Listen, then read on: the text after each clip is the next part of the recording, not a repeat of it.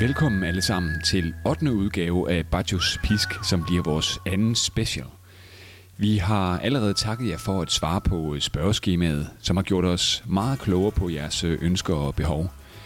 Det er noget, som vi kommer til at tage bestik af. Jeg kan blandt andet fortælle, at vi i nogle af de øh, kommende episoder vil have gæster med i Bajos Pisk, som beriger os med deres viden og oplevelser fra støvlelandet. Det glæder vi os enormt meget til, Thomas og jeg. Vi har også talt om at øh, inkludere et øh, retroafsnit i vores øh, fremtidige udsendelser. Det er noget, I også har efterlyst.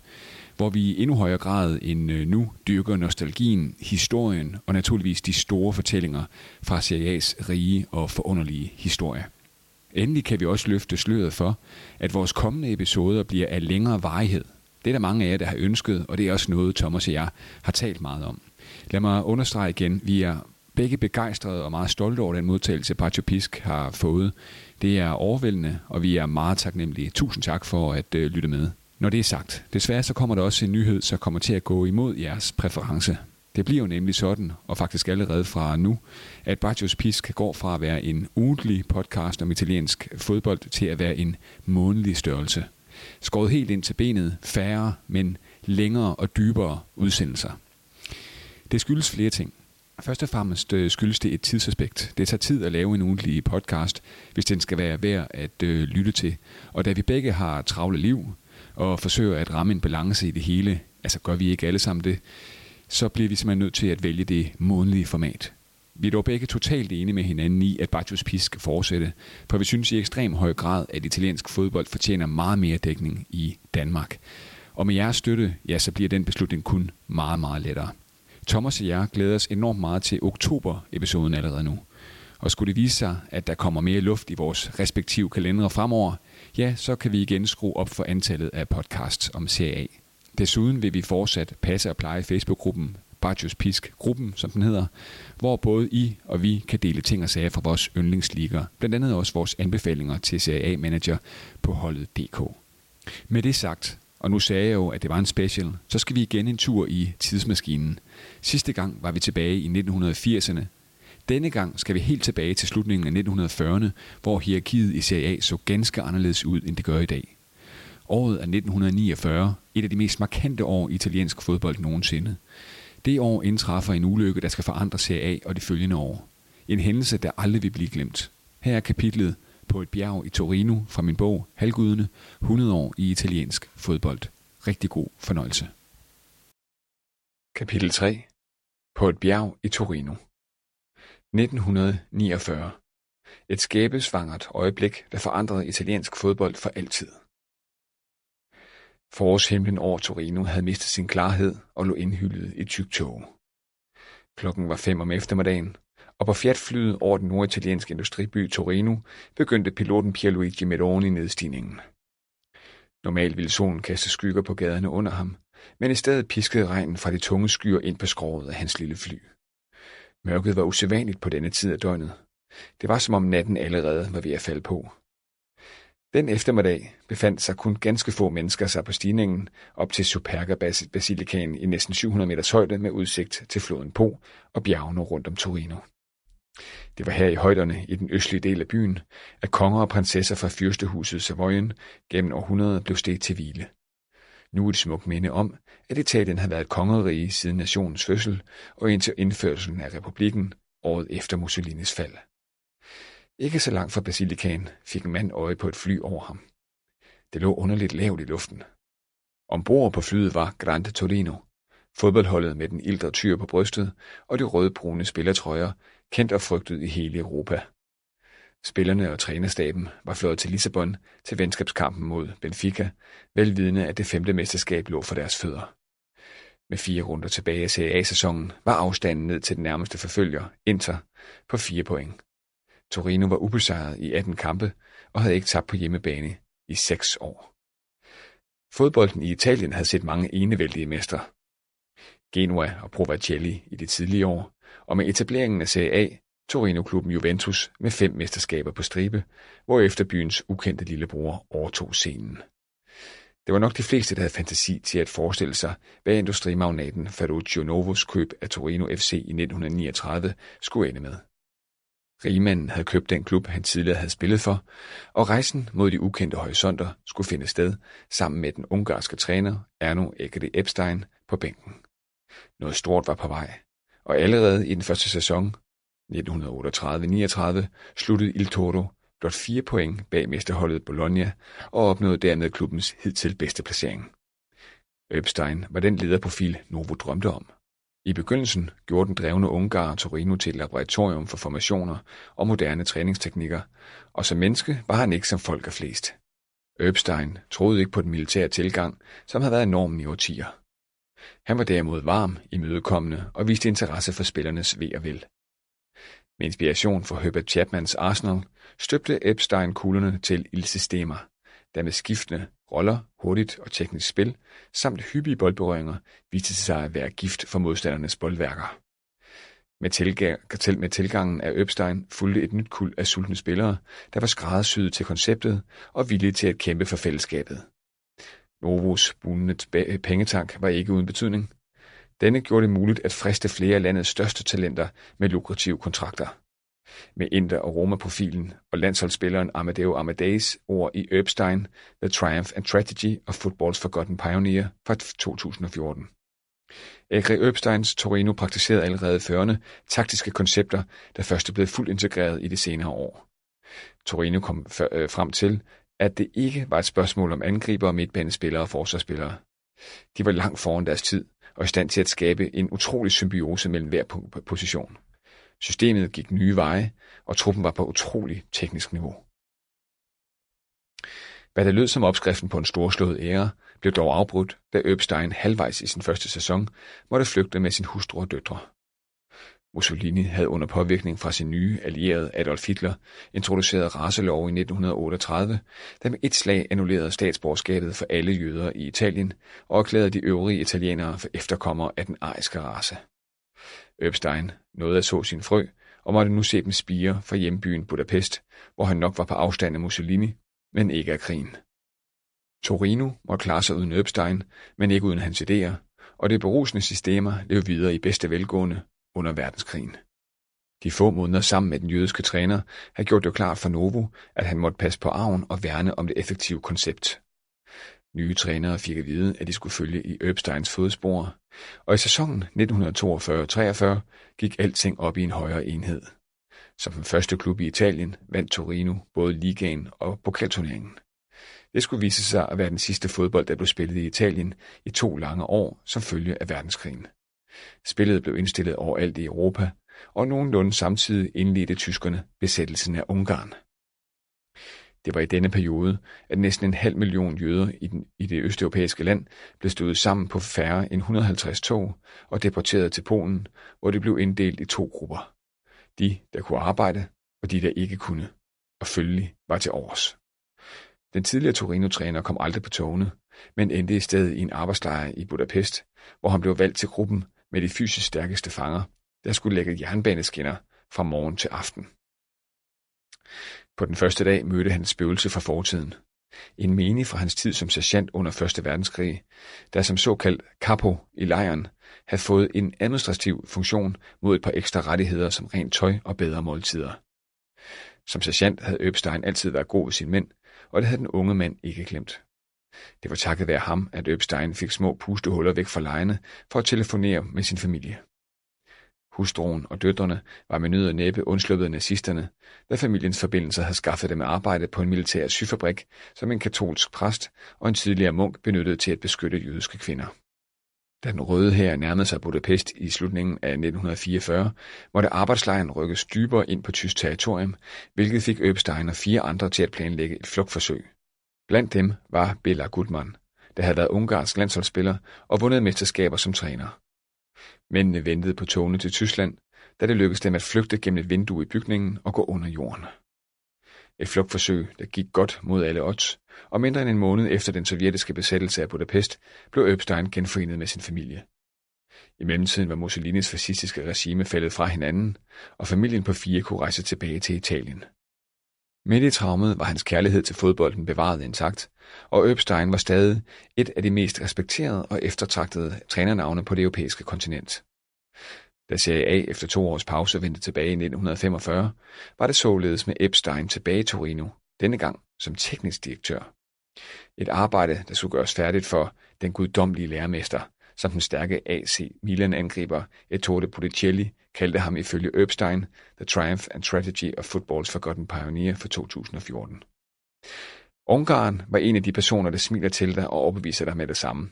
En mand med store evner som kommunikator. Han indførte Il Sistema på sin helt egen måde og var en exceptionel talentspejder. Han ledte efter mester og fandt dem overalt.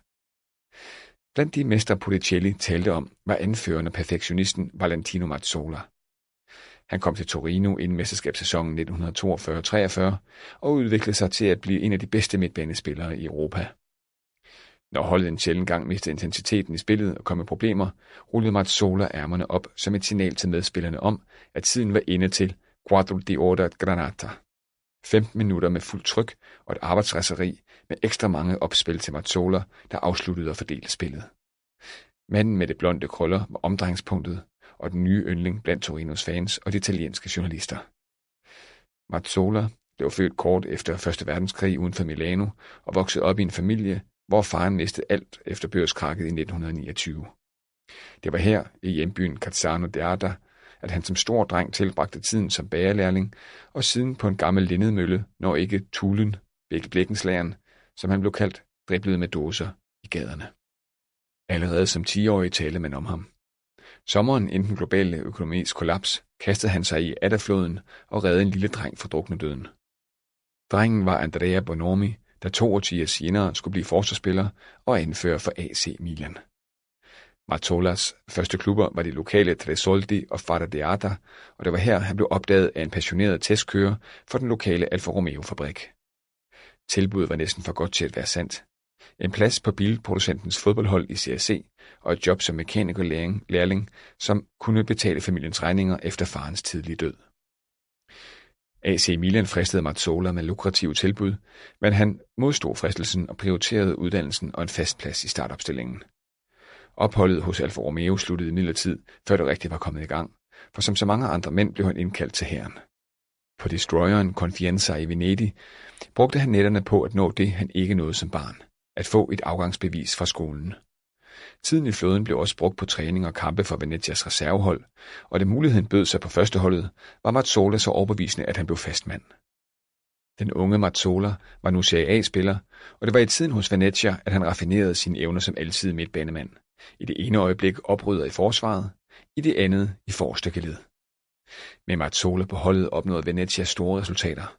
Først Coppa Italia-titlen i 1941, hvor tre mål af romestjernen Amadeo Amadei ikke var nok til at besejre venetianerne over to kampe. Sæsonen efter fulgte en tredjeplads i ligaen, klubbens bedste placering nogensinde. Mazzolas evne på banen betød, at han aldrig blev sendt til frontlinjen under krigen, og han undgik at lide samme skæbne i modsætning til andre, ikke mindst Bruno Neri, der nåede at spille under Øbstein i Torino. Da Italien skiftede side, sluttede Neri sig til partisan-grupperne, der modarbejdede fascisterne og den tyske besættelsesmagt. Den tidligere landsholdsspiller indsamlede informationer, deltog i hemmelige møder og holdt fodboldtræningen ved lige i den sønderbombede by Farenza, hvor han havde spillet som ung. En sommerdag i 1944 blev Neri opdaget af en tysk patrulje nær en ruin højt oppe i Apenninerne, og efter en kort skudveksling blev han ramt og mistede livet. Han blev 33 år. Det var altså i Venezia, at den stjerne blev født. Mazzola var som så mange andre højbenet uden saft og kraft i sit venstre, så når træningen var forbi, fortsatte han for sig selv med venstrefoden, en bold og en mur. Hans tillærte evne til at åbne spillet med begge fødder fik modstanderne til at tage alle midler i brug. Der lød et gisp, når Mazzola blev banket til jorden af en modstanders albue, men kun sjældent gik han i stykker. Tværtimod blev han bedre og bedre, og til sidst var klubben i den tidligere handelsby stat for lille til den perfektionistiske Mazzola, der kunne vælge at vrage blandt tilbudene. Interessen for ham var stor, og efter Venetias store sæson fulgte en seriøs henvendelse fra forretningsmanden Ferruccio Novo, der til store dele af pressens forbløffelse og misbilligelse lokkede den nordvestitalienske klub med svimlende 1,25 millioner lire samt to spillere. Novo ville også købe midtbanespilleren ved siden af Mazzola, den hårdarbejdende Ezio Loic, der fungerede som et Sala, holdets driftige Dynamo. Loic var kendt som en agerig kriger, der tog skraldet for Mazzola og galopperede frem i angrebet. Sammen havde de to Venezia-spillere i sæsonen forinden spoleret Torinos chancer for et mesterskab med tre runder igen, og det havde Novo ikke glemt. Som altid var Juventus ude efter de bedste spillere, og Mazzola var ingen undtagelse. Storklubben havde sikret sig en mundtlig aftale med Venezia, men end ikke Juventus kunne hamle op med det tilbud, Novo og Torino kom med. I forretningsmandens optik var det duoen fra Venedig, der skulle fuldende Øbsteins system. Loic og Mazzola kom til Torino i 1942 som nyslåede landsholdsspillere, velvidende at krigen kunne ændre alt. Begyndelsen var ikke uden problemer, og i debutkampen mod Ambrosiana Inter blev Mazzola og Loic af pressen beskyldt for at være årsagen til nederlaget. I de første kampe havde duen svært ved at finde sig selv til rette, men Mazzolas irritationer gik hurtigt i sig selv, da El Sistema begyndte at klikke. Med et højt aggressivt presspil og hurtige flanker fulgte den ene sejr efter den anden, og i sæsonens sidste fire kampe scorede Mazzola tre gange, det sidste mål fire minutter før tid i den kamp, som sikrede Torino-mesterskabet. Efter to års pause vendte TAA tilbage, efter den verdenskrig, der har haft store følger for Italien, for borgerne, infrastrukturen og ikke mindst den nationale stolthed.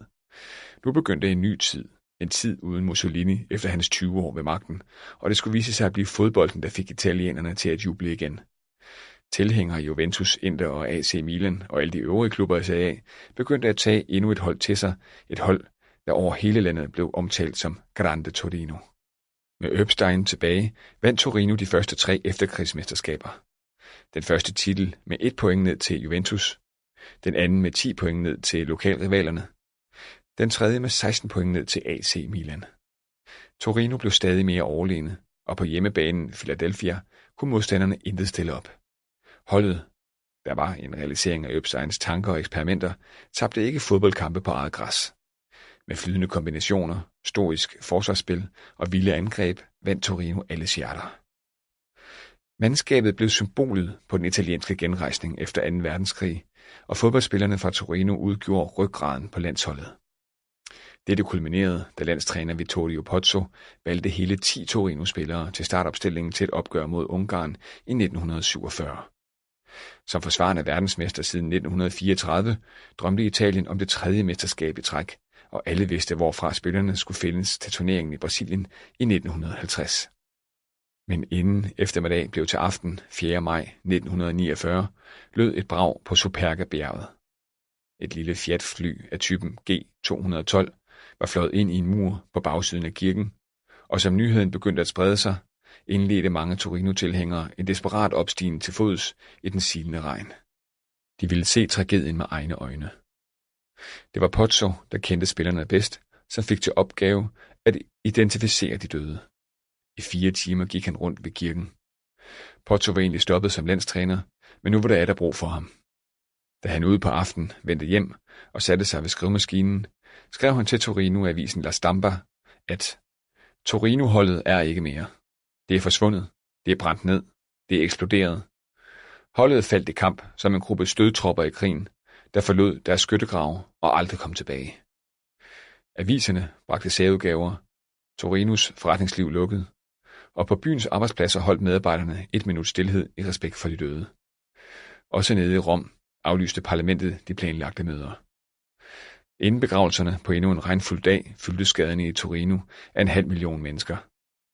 Kisterne blev kørt gennem byen på lastbiler med flag, blomster og navnene på de 31 offer, som uden hele Torino-mandskabet også inkluderede tre journalister og fire besætningsmedlemmer.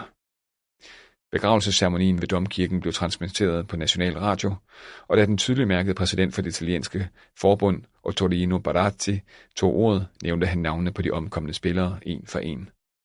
Kaptajn Valentino som den første. Det var sådan alle kendte ham.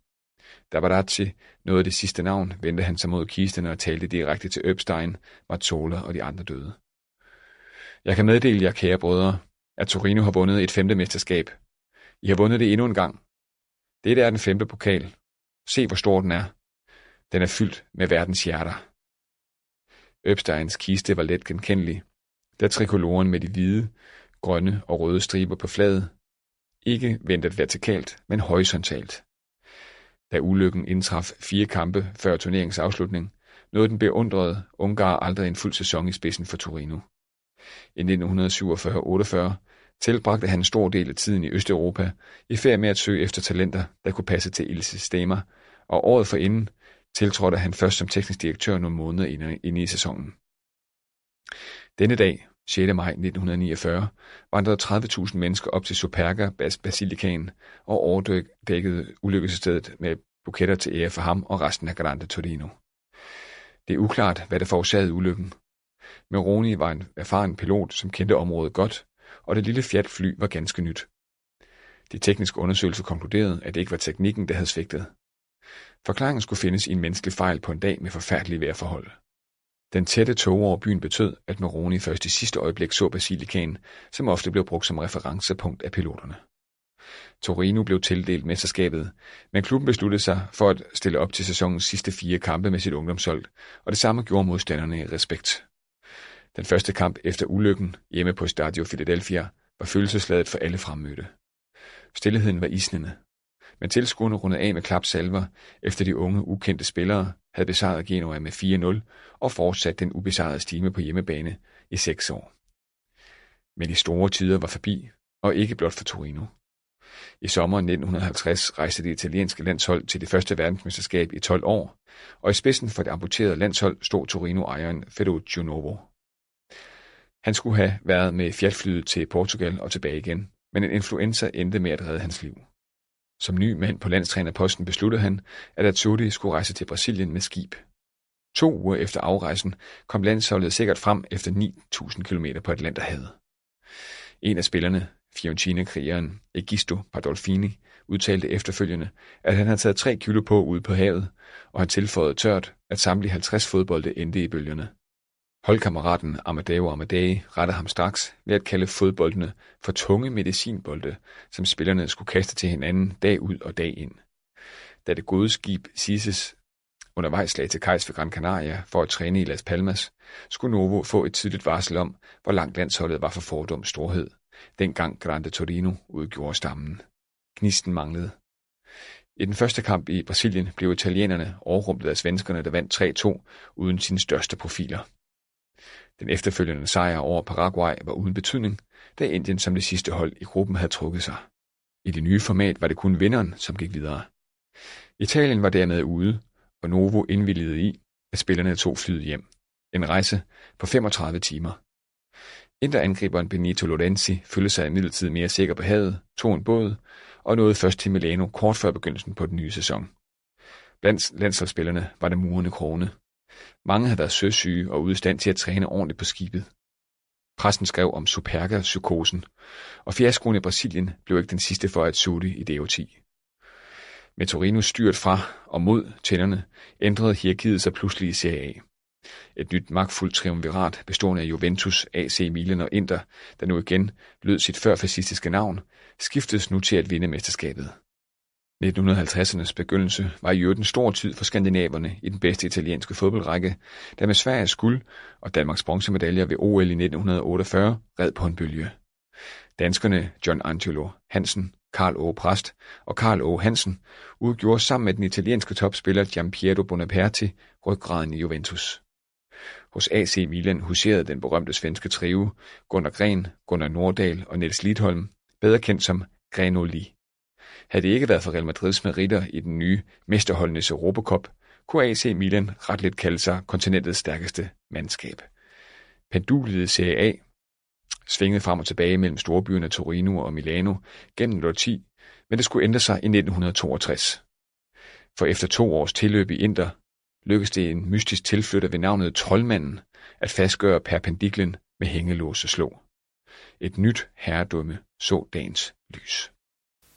Kære alle sammen, tak for at øh, lytte med til kapitlet på et bjerg i Torino fra Halvgudene. Vi glæder os begge to, Thomas og jeg, til at sende mere serie til jer i oktoberudgaven af Bartos Pisk.